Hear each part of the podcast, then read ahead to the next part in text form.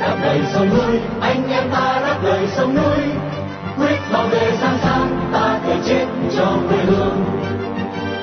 Đây là đài phát thanh đáp lời sông núi, tiếng nói của những người Việt tha thiết với tiền đồ tổ quốc và hạnh phúc của toàn dân do lực lượng cứu quốc thực hiện, phát thanh mỗi ngày từ 7 giờ 30 đến 8 giờ tối giờ Việt Nam trên làn sóng ngắn 9.670 km chu kỳ. Vân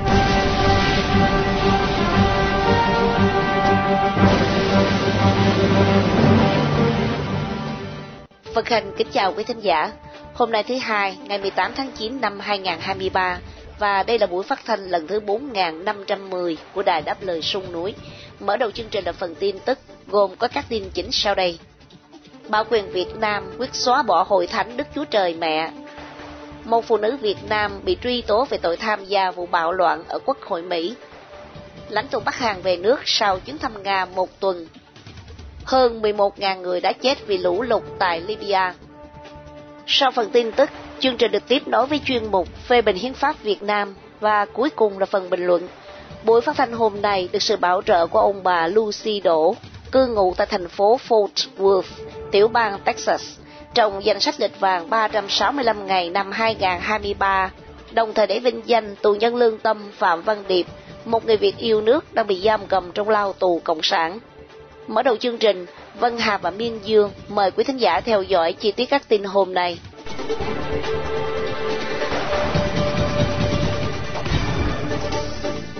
Bất chấp các lời lên án của nhiều tổ chức nhân quyền thế giới, Bộ Nội vụ Việt Nam vừa gửi công văn đến các cấp tỉnh thành về biện pháp cương quyết xóa bỏ hội thánh Đức Chúa Trời Mẹ trong công văn gửi đi vào hôm qua, Bộ Nội vụ yêu cầu nhà cầm quyền các tỉnh thành tăng cường phát giác và xóa bỏ toàn diện hội thánh nói trên. Cụ thể là phải thực hiện các biện pháp giải tán và thu hồi giấy phép đối với các nhóm này, không cho hình thành các nhóm mới.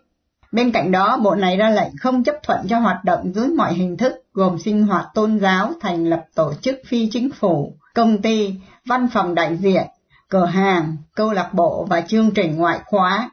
theo Bộ Nội vụ Việt Nam, trong thời gian qua, hoạt động của Hội Thánh Đức Chúa Trời Mẹ tiếp tục diễn ra tại nhiều nơi. Bộ Công an vào tháng 5 vừa qua cũng cho biết là tín đồ của Hội Thánh ráo riết hoạt động trở lại theo các hình thức mà công an cho là tinh vi hơn. Đối tượng được nhắm đến là các sinh viên đại học ở thủ đô Hà Nội. Quyết định nói trên được đưa ra sau khi có báo động là hội thánh này đã quay trở lại Huế và tỉnh Vĩnh Phúc sau một thời gian được cho là im lặng. Cần biết là từ tháng 4 năm 2018, Ban Tôn giáo Việt Nam đã yêu cầu các cấp cần lưu tâm đến hoạt động của tổ chức Hội Thánh Đức Chúa Trời Mẹ xuất hiện ở Việt Nam. Hội Thánh có tên tiếng Anh là World Mission Society Church of God, có nguồn gốc từ tỉnh Kuangji của Nam Hàn do ông A Sang Hong sáng lập từ năm 1964. Đến năm 1985 thì được lan truyền rộng rãi với tín đồ ở 175 quốc gia và khoảng 2 triệu người. Một phụ nữ gốc Việt ở tiểu bang Illinois của Mỹ vừa bị nhà chức trách liên bang tuyên bố về tội tham gia vào vụ bạo loạn ở trụ sở Quốc hội Mỹ vào ngày 6 tháng 1 năm 2021. Theo cáo trạng liên bang, cô Nhi Ngọc Mai Lê, 26 tuổi, bị bắt vào ngày 8 tháng 9 với cáo buộc xâm nhập tòa nhà Quốc hội, gây mất trật tự và gây rối, cũng như đã diễn hành thị uy hoặc biểu tình trong tòa nhà. Thoạt đầu, cô phủ nhận tham gia vụ xâm nhập điện Capitol, mặc dù cô thừa nhận đã tham dự một cuộc biểu tình Stop the Steal ủng hộ Tổng thống Donald Trump vài ngày trước đó. Nhưng sau đó cô thừa nhận đã xâm nhập quốc hội sau khi được cho xem chính những nội dung mà cô đăng lên mạng. Hồ sơ truy tố trích nhẫn những đoạn video từ Quốc hội Hoa Kỳ cho thấy Cô Lê ngồi trên tay viện bên ngoài tòa nhà và kêu gọi những người bạo loạn tiến vào điện Capitol. Sau đó cô được nhìn thấy bên trong tòa nhà. Cô Lê quản trị một tiệm làm móng tay ở Aurora thuộc khu vực ngoại ô Chicago.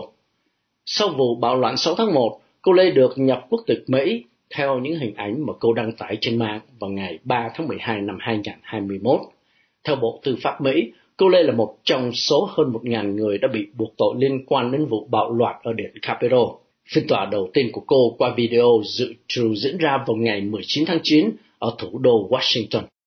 Lãnh tụ Bắc Hàn Kim Jong-un đã về nước bằng xe lửa vào hôm qua 17 tháng 9 sau chuyến thăm kéo dài một tuần ở Nga, bao gồm các cuộc hội đàm với Tổng thống Nga Vladimir Putin về hợp tác quân sự chặt chẽ hơn. Một đoạn video do hãng thông tấn nhà nước RIA của Nga công bố hôm 17 tháng 9 cho thấy ông Kim đi trên thảm đỏ tới toa tàu của mình ở thành phố Axiom thuộc vùng viễn đông Nga và vẫy tay chào tạm biệt trong âm thanh của một nhóm quân nhạc. Artyom cách à, Khasan Kherson ở biên giới Nga với Bắc Hàn khoảng 254 cây số. Ngoại trưởng Nga Sergei Lavrov cho biết Moscow muốn phát triển sự hợp tác bình đẳng và công bằng với Bắc Hàn, bất chấp lệnh trừng phạt của Hội đồng Bảo an Liên Hợp Quốc lên Bình Nhưỡng. Điện Kremlin trước đó nói rằng họ tuân thủ các lệnh trừng phạt của Liên Hợp Quốc nhưng có quyền phát triển quan hệ láng giềng, bao gồm cả các chủ đề nhạy cảm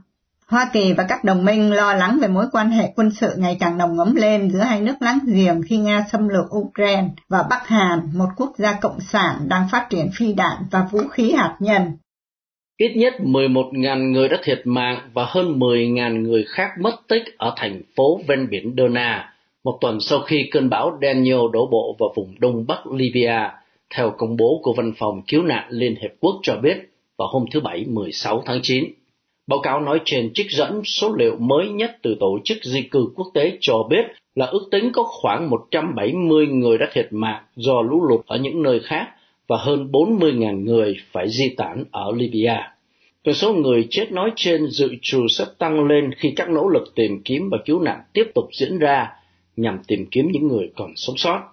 Trong khi đó, lũ lụt đã phá hoại hoàn toàn ít nhất 891 tòa nhà ở thành phố Derna, theo thông tấn xã chính thức của Libya loan tin vào hôm qua, trích dẫn số liệu từ một nhóm do chính phủ thống nhất quốc gia Libya. Báo cáo cho biết thêm là có thêm 211 tòa nhà bị hư hại một phần và 398 tòa nhà khác chìm trong bùn, khiến tổng cộng một phần tư số tòa nhà bị hư hại tại thành phố Derna.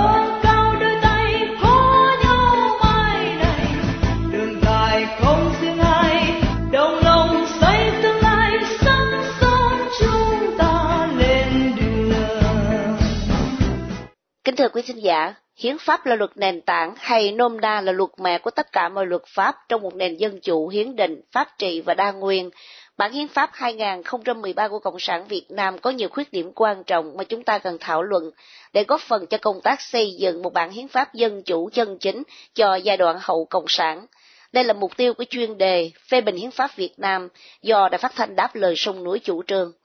Mời quý thính giả theo dõi cuộc hội luận sau đây với luật sư Nguyễn Văn Đài từ Đức Quốc. Trong chương trình hôm nay, luật sư Nguyễn Văn Đài sẽ nói về việc tại sao Đảng Cộng sản Việt Nam thông qua bản hiến pháp lại mặc nhiên điều khiển hệ thống vận hành của nhà nước. Xin mời anh Quang Nam. Vâng, Quang Nam từ Đài Đáp Lời Sông Núi xin à, chào à, tái ngộ luật sư Nguyễn Văn Đài trong à, tiết mục phê bình hiến pháp Việt Nam vào tuần này. Vâng, uh, xin chào anh Quang Nam, xin chào quý khán giả của Đài Đáp Lời Sông Núi ạ. Thưa luật sư, một à, sự kiện vừa xảy ra ở trong nước, đó là việc ông à, Võ Văn Thưởng lên à, nắm quyền chủ tịch nước. Thưa ông, dựa theo hiến pháp của Cộng hòa xã hội chủ nghĩa Việt Nam đó, thì chúng ta có thể giải thích cái việc này như thế nào ạ? Vâng, ờ, thưa anh, thì ờ, trong cái bản hiến pháp Việt Nam ấy, bắt đầu từ hiến pháp năm 1980 ấy, đến hiến pháp 1992, rồi hiện nay ấy, là hiến pháp năm 2013 thì nó chứa đựng rất nhiều những cái mâu thuẫn ở ngay trong bản hiến pháp đấy. À, ví dụ như là ở trong cái điều 2 của bản hiến pháp á theo quy định ấy là nhà nước Việt Nam thì là nhà nước của dân và mọi quyền lực nhà nước thì đều thuộc về nhân dân. Thì khi chúng ta hiểu á, là khi mà nói rằng quyền mọi quyền lực của nước thuộc về nhân dân á, thì à, nhân dân Việt Nam ấy sẽ được quyền tự do uh, lựa chọn và quyết định đảng nào là đảng cầm quyền đảng nào là đảng lãnh đạo đất nước và đồng thời á, người dân sẽ được, được quyền trực tiếp lựa chọn người lãnh đạo đất nước thông qua các cuộc bầu cử tự do và công bằng. Thì để thực hiện được quyền lựa chọn đó thì đương nhiên trong hệ thống chính trị uh, phải có ít nhất là từ hai đảng trở lên và trong các cuộc bầu cử như vậy á, thì uh, nếu ví dụ bầu cử người đứng đầu đất nước á, thì phải có ít nhất là hai ứng cử viên lên và người dân sẽ được uh, tham gia lựa chọn bỏ phiếu và trước mỗi cái kỳ bỏ phiếu đó diễn ra thì các ứng cử viên ấy, họ phải uh, có những cái cương lĩnh tranh cử phải trình bày uh, cái cương lĩnh của họ uh, thông qua các phương tiện truyền thông đại chúng hay là trực tiếp ở những cái nơi hội trường hay là những nơi quảng trường họ họ, thể ra trước công chúng để họ trình bày như vậy. Thế nhưng mà ở trong suốt cái chiều dài lịch sử uh, gần 80 năm dưới sự cai trị của chế độ cộng sản Việt Nam á thì người dân Việt Nam chưa bao giờ được thụ hưởng cái quyền của mình. Và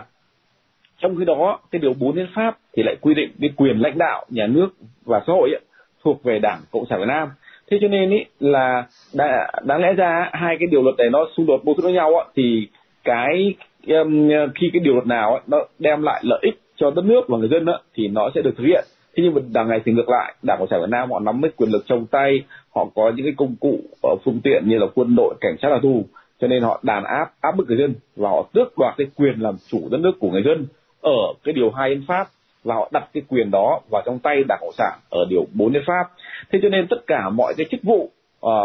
uh, đứng đầu uh, gọi là chức vụ lãnh đạo nhà nước này lãnh đạo chính phủ này hay lãnh đạo quốc hội ở trong cái hệ thống chính trị của nhà nước cộng sản việt nam ấy thì đều do cái từng lớp chóp bu của cộng sản việt nam uh, đứng đầu là bộ chính trị ban bí thư rồi sau đó họ triển khai ra đến uh, ban chấp hành trung ương thông qua rồi sau đó họ chuyển sang quốc hội để họ thực hiện một cái nghi thức ừ, mang tính chất hình thức thôi. Chứ nó đấy nó không phải là cuộc cái bầu bán nào cả. Bởi vì nếu như đã gọi là quốc hội à, bầu lên chủ tịch nước hay quốc hội bầu lên thủ tướng hay quốc hội bầu lên chủ tịch quốc hội ạ thì luôn luôn bao giờ cũng phải có hai ứng cử viên. Thì nói mặc dù trong một đảng thì anh phải luôn luôn duy trì hai ứng cử viên để cạnh tranh với nhau. Để chúng ta đã từng chứng kiến ở khắp các cái cuộc bầu cử ở trong nội bộ các đảng ở trên thế giới ví dụ như là ở mỹ chẳng hạn khi mà họ à, một cái đảng cộng hòa hay đảng dân chủ mà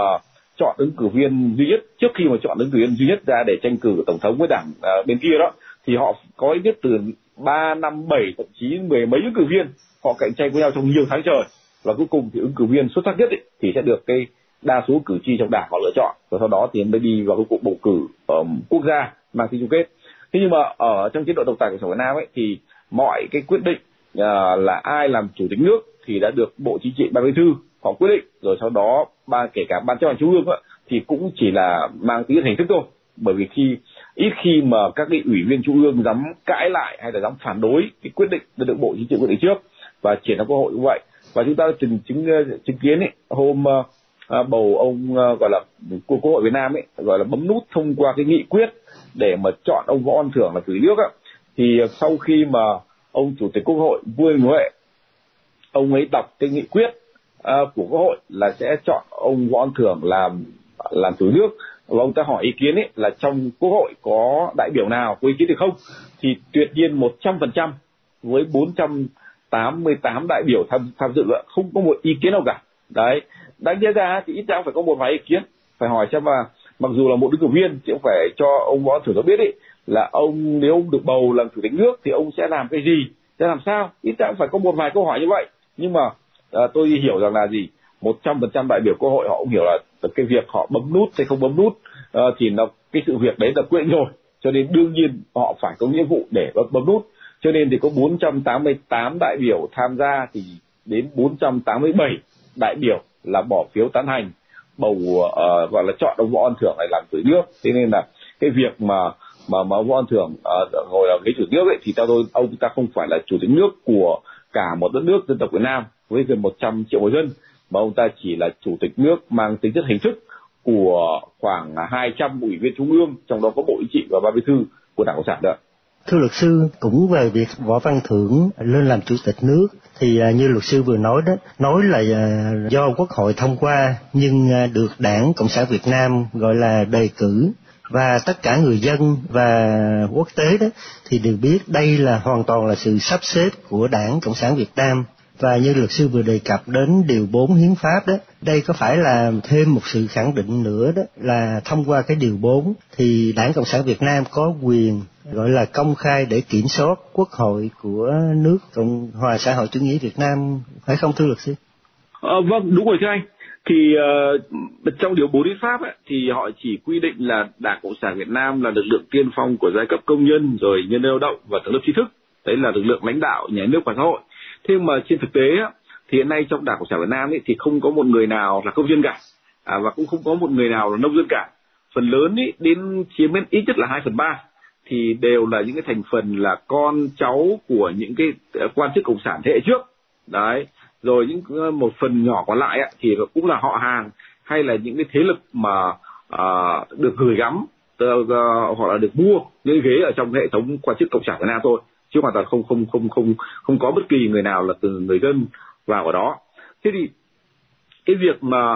à, họ quy định điều 4 như vậy thì từ xưa nay á, rất nhiều những cái nhà trí thức mà họ có uy tín họ đã, đã nhiều lần à, viết bài lên báo đề nghị đảng cộng sản việt nam ấy phải làm một cái luật hóa về đảng để nói rõ là à, điều 4 hiến pháp quy định như vậy nhưng mà đảng cộng sản việt nam được quyền lãnh đạo những cái gì ở trên đất nước việt nam. Nhưng mà đảng cộng sản việt nam họ khước từ cái điều đó và cho nên ý, nếu mà chiếu theo hiến pháp và cả hệ thống pháp luật ý, thì gần như đảng cộng sản việt nam họ đứng ngoài đứng trên hiến pháp việt nam. Họ không có bị điều chỉnh bởi hiến pháp. Và đấy như tôi nói đấy cái chức danh chủ tịch nước uh, hay là uh, những cái chức danh như thủ tướng hay là chủ tịch hội trước đây ấy, thì đều được bộ chính trị ban bí thư họ quyết định từ trước rồi sau đó họ chuyển sang ban chấp hành trung ương. Mà trong cái đó trong hiến pháp thì uh, không có một cái quy định nào từ ngữ nào nói về cái bộ chính trị là gì hay là cái ban bí thư là gì hay là cái ban chấp hành trung ương là gì cả không có quy định chức năng nhiệm vụ của nó và họ chỉ quy định quốc hội thôi. Đấy thì rõ ràng ấy là tất cả mọi quyết định đó đều đều là đứng đứng trên với ngoài pháp luật. Ngay cả trước đó đấy chúng ta từng chứng kiến là trước khi mà quốc hội Việt Nam họ uh, thông qua nghị quyết để mà cách chức hay là cho ông Nguyễn Tân Phúc về hưu hay là trước đó nữa thì cho hai ông phó thủ tướng về hưu chẳng hạn thì để mà quốc hội Việt Nam làm điều này á thì đều phải do bộ chính trị đang cái thư họp trước rồi sau đó họ triệu tập kỳ họp bất thường của trung ương. Họ họp xong họ quyết định xong rồi họ chuyển cái đó cho cho bên quốc hội làm. Và quốc hội chỉ có nghĩa vụ là hoàn tất những cái gì mà đã được uh, ban chấp hành trung ương họ quyết định thôi. Thế nên là uh, họ dựa vào cái điều bốn hiến pháp đấy và họ thao túng tất cả mọi thứ. Kể cả ngay vấn đề như là gọi là cái ban chỉ đạo trung ương về phòng chống tham nhũng ấy do cái ông Nguyễn Phú Trọng đứng đầu á thì nó cũng không hoàn toàn nằm trong hệ thống hiến pháp và hệ thống pháp luật Việt Nam. Trong cái đó ông ta có toàn quyền can thiệp vào từ bộ công an là cơ quan điều tra và bắt giữ người à, cơ quan viện kiểm sát là cơ quan truy tố và cơ quan tòa án là cơ quan xét xử. Chưa có một cái quốc gia nào trên thế giới mà một cái uh, cơ, cơ quan của một đảng mà nó quyền đứng trên và nó điều hành toàn bộ hoạt động của cả một cái hệ thống tư pháp như vậy thì đấy là nó nó không được chấp nhận được và thưa luật sư Nguyễn Văn Tài, từ nhiều năm nay đó, một số đoàn thể đấu tranh ở hải ngoại và luôn cả những người đấu tranh ở trong nước đó đã nhắc đến cái sự à, nguy hiểm của cái điều 4 hiến pháp là cho Đảng Cộng sản Việt Nam cái quyền tối cao lãnh đạo đất nước. Và họ đã có những cái chiến dịch kêu gọi phải hủy bỏ cho được cái điều 4 hiến pháp để mà mở ra một sinh lộ cho dân tộc. Thì à, thưa ông cái việc đó cho đến nay đó à, nó có còn phù hợp và ờ, chúng ta cũng cần phải ờ, thực hiện cái điều đó trong tương lai không thưa luật sư Nguyễn Quang Đài?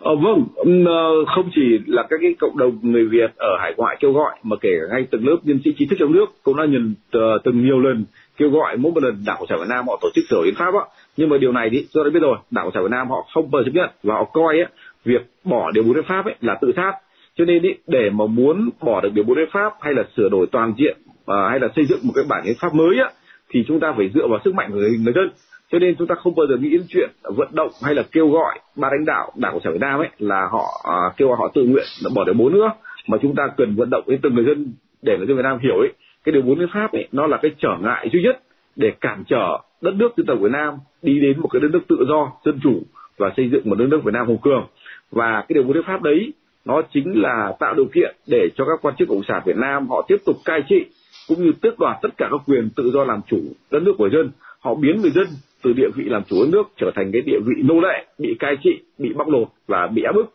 Cho nên khi nào người dân hiểu được rằng là chỉ có sự đứng lên làm cách mạng của họ thì mới thay đổi được cái cán cân quyền lực đó họ sẽ xóa bỏ chế độ độc tài cộng sản để tước đoạt lấy lại cái quyền làm chủ nước của mình thì khi đó Việt Nam mới trở thành một quốc gia à, dân chủ được Dạ vâng, Quang Nam xin ờ, trân trọng cảm ơn luật sư Nguyễn Văn Đài đã đến với chuyên mục phê bình hiến pháp Việt Nam ờ, của Đài Đáp Lời Sông Núi trong tuần này. Xin ờ, hẹn gặp lại luật sư cũng trong tiết mục này vào các kỳ phát thanh tới thưa luật sư.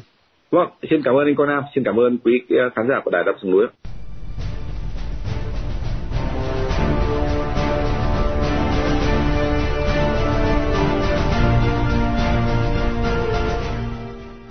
Kính thưa quý thính giả, đảng đã độc tài toàn trị và lãnh đạo toàn diện theo điều 4 hiến pháp, thế mà còn ra mặt đạo đức giả, bầu quốc hội thành lập chính phủ dỗm, bổ nhiệm tòa án xử án dỗm để làm gì cho tốn kém tiền thuế của dân. Đảng đứng ra trực tiếp làm tất cho nhanh gọn và đỡ tốn kém. Mời quý thính giả đã đáp lời sông núi nghe phần bình luận của Mạc Văn Trang với tựa đề Ý kiến đòi nhất thể hóa và dẹp quốc hội nghị gật sẽ được Nguyên Khải trình bày để kết thúc chương trình phát thanh tối nay.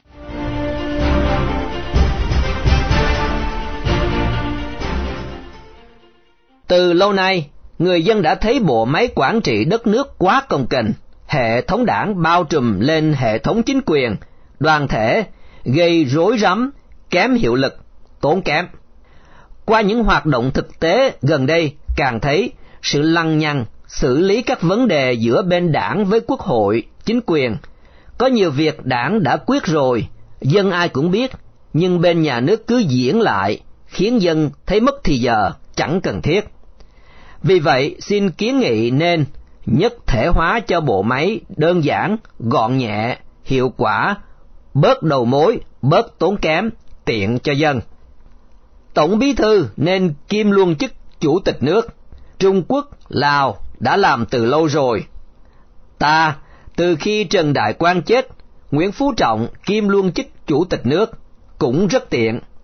Giá cứ tiếp tục như vậy thì đỡ mất thì giờ bầu Nguyễn Xuân Phúc, rồi lại xử lý miễn nhiệm chức ông Phúc, sau đó lại đưa Võ Văn Thưởng ra quốc hội để bầu, mà trước đó một tháng thì dân đã biết là đảng cử ông ấy rồi. Giá như Nguyễn Phú Trọng kiêm chủ tịch nước luôn thì việc tiếp đón, hội đàm, ký kết vừa qua với Tổng thống Mỹ Biden rõ là danh chính ngôn thuận, không có gì để dư luận bàn tán. Hơn nữa, qua vụ việc đó càng thấy thưởng như thừa. Mà xưa nay có việc gì quan trọng hay có oan khuất cần kêu lên cấp cao nhất, dân đều kêu lên tổng bí thư. Vậy nên nhất thể hóa hai chức vụ này làm một cho tiện. Như vậy thì toàn hệ thống từ các bộ ngành, các bí thư tỉnh, thành, huyện và tất cả các cơ quan, đoàn thể, bí thư đảng kim luôn trưởng đơn vị. Như vậy, bộ máy gọn, nhẹ, tập trung quyền lực vào đảng lãnh đạo toàn diện, tuyệt đối. Đằng nào cũng như vậy thôi, còn bày đặt ra lắm ban bệ, lắm ghế, thêm nhiều quan chức, lắm đầu mối thì điều hành kém hiệu lực, mà nhất là chỉ khổ dân. Dân phải nuôi nhiều quá, phải nghe nhiều chỉ đạo, phải họp lắm thứ vô tích sự. Muốn kêu phải qua nhiều cửa, gặp nhiều ông, bà quan chức,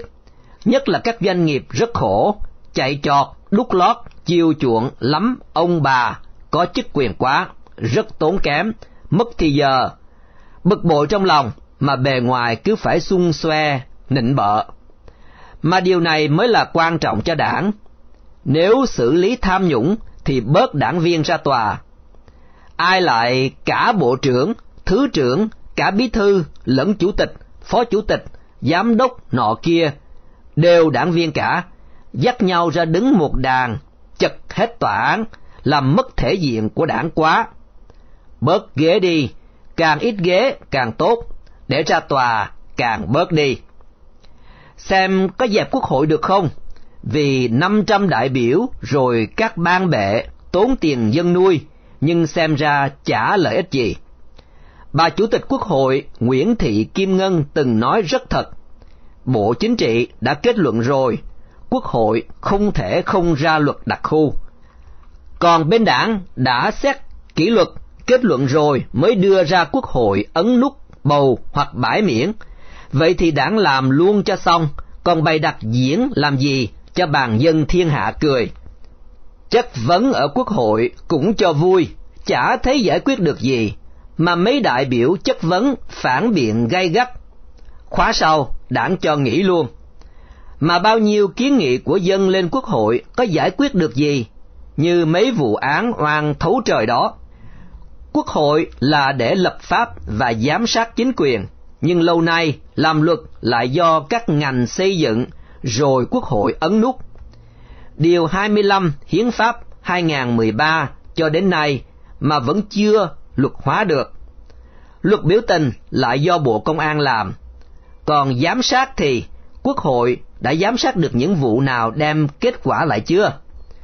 Có Quốc hội là để phân rõ tam quyền phân lập, lập pháp, hành pháp, tư pháp. Ta không có tam quyền phân lập để Quốc hội để làm gì? Trọng đã nói, đòi đa đảng, tam quyền phân lập, xã hội dân sự là loại bất hảo. Thế thì để Quốc hội là muốn tam quyền phân lập à? Có 200 ủy viên trung ương đảng thay cho Quốc hội là được rồi. Phương châm lãnh đạo của đảng như Trọng đã tổng kết, phải là phải, tiền hô hậu ủng, nhất hô bá ứng, trên dưới một lòng, dọc ngang thông suốt. Vậy càng tối giản thì càng tối ưu, càng bày ra lắm thì càng trên dưới lằng nhằng, dọc ngang rắc rối, trên bảo dưới không nghe. Bên cạnh đó, có ban nội chính còn để bộ nội vụ để làm gì? Bộ này toàn thấy đưa ra những việc trái khuấy để dân chửi. Có ban tuyên giáo thì để bộ thông tin, truyền thông làm gì? Thông tin nào được đưa, bài nào phải gỡ, phát triển cái gì, cấm cái gì, do ban tuyên giáo chỉ đạo hết. Ông Bộ trưởng truyền thông tức khí hay phát biểu lung tung. Rồi Bộ Giáo dục có nên bỏ đi không? Luật phổ cập giáo dục, luật giáo viên ban hành mà Bộ không chỉ đạo thực hiện được. Sách giáo khoa do nhóm tác giả và nhà xuất bản làm, Bộ chả chịu trách nhiệm gì.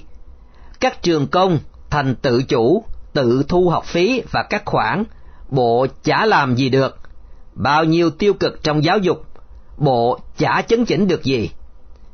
Bộ văn hóa thì càng nên dẹp. Tỉnh thành nào muốn xây tượng đài, tổ chức lễ hội, muốn cho doanh nhân xây bao nhiêu chùa, đền, miếu thì xây, muốn thờ ai thì thờ, là do địa phương quyết. Văn hóa đạo đức xuống cấp không phanh, có phanh cái này, cái nọ, chủ yếu là do bên tuyên giáo, chứ đâu phải là bộ văn hóa. Thế mà, còn đề ra chương trình mục tiêu chấn hưng văn hóa và xây dựng người Việt Nam đến năm 2035 với 350.000 tỷ đồng, chừng 15 tỷ Mỹ Kim. Thôi, để khoa giáo quản hết cho tập trung về một mối. Xem ra thì đảng nắm bộ quốc phòng, trung với đảng trên hết. Bộ công an thì chỉ biết còn đảng còn mình là quan trọng nhất còn các bộ khác thì ban của đảng nhất thể hóa luôn cho gọn, nhẹ, hiệu quả, bớt quan chức thì bớt nhũng nhiễu, bớt củi đốt lò. Tóm lại, chế độ tư bản nó đa nguyên, đa đảng, tam quyền phân lập, xã hội dân sự, thì ta đã phê phán nó là bất hảo, thối nát rồi, vậy ta còn bày đặt theo nó làm gì? Đảng ta là duy nhất độc tôn, độc quyền, toàn trị xã hội và đất nước thì cứ theo cách riêng của ta nhất thể hóa vào một mối do đảng lãnh đạo thống nhất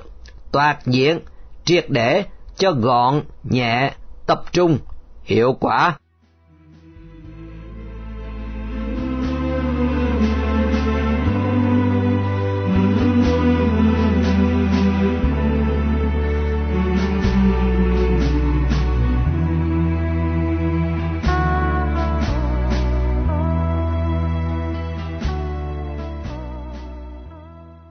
Chia tay trong buổi phát thanh tối nay, kính mời quý thính giả cùng đã đáp lời sông núi nhớ đến anh Phạm Văn Điệp, sinh năm 1965, bị bắt ngày 29 tháng 6 năm 2019 với bản án 9 năm tù giam. Một tù nhân lương tâm đang bị bạo quyền Việt Nam giam cầm trong ngục tù vì lòng yêu nước, lẽ phải và sẽ đóng góp tích cực vào tiến trình dân chủ hóa Việt Nam.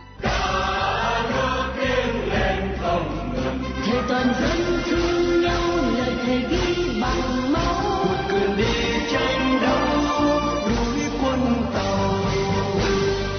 trình phát thanh đáp lời sông nổi hôm nay đến đây là chấm dứt. Hẹn gặp lại quý thính giả trong chương trình tối mai. Cảm ơn quý thính giả đã theo dõi chương trình. Kính chúc quý vị một đêm thật bình an và xin chào tạm biệt.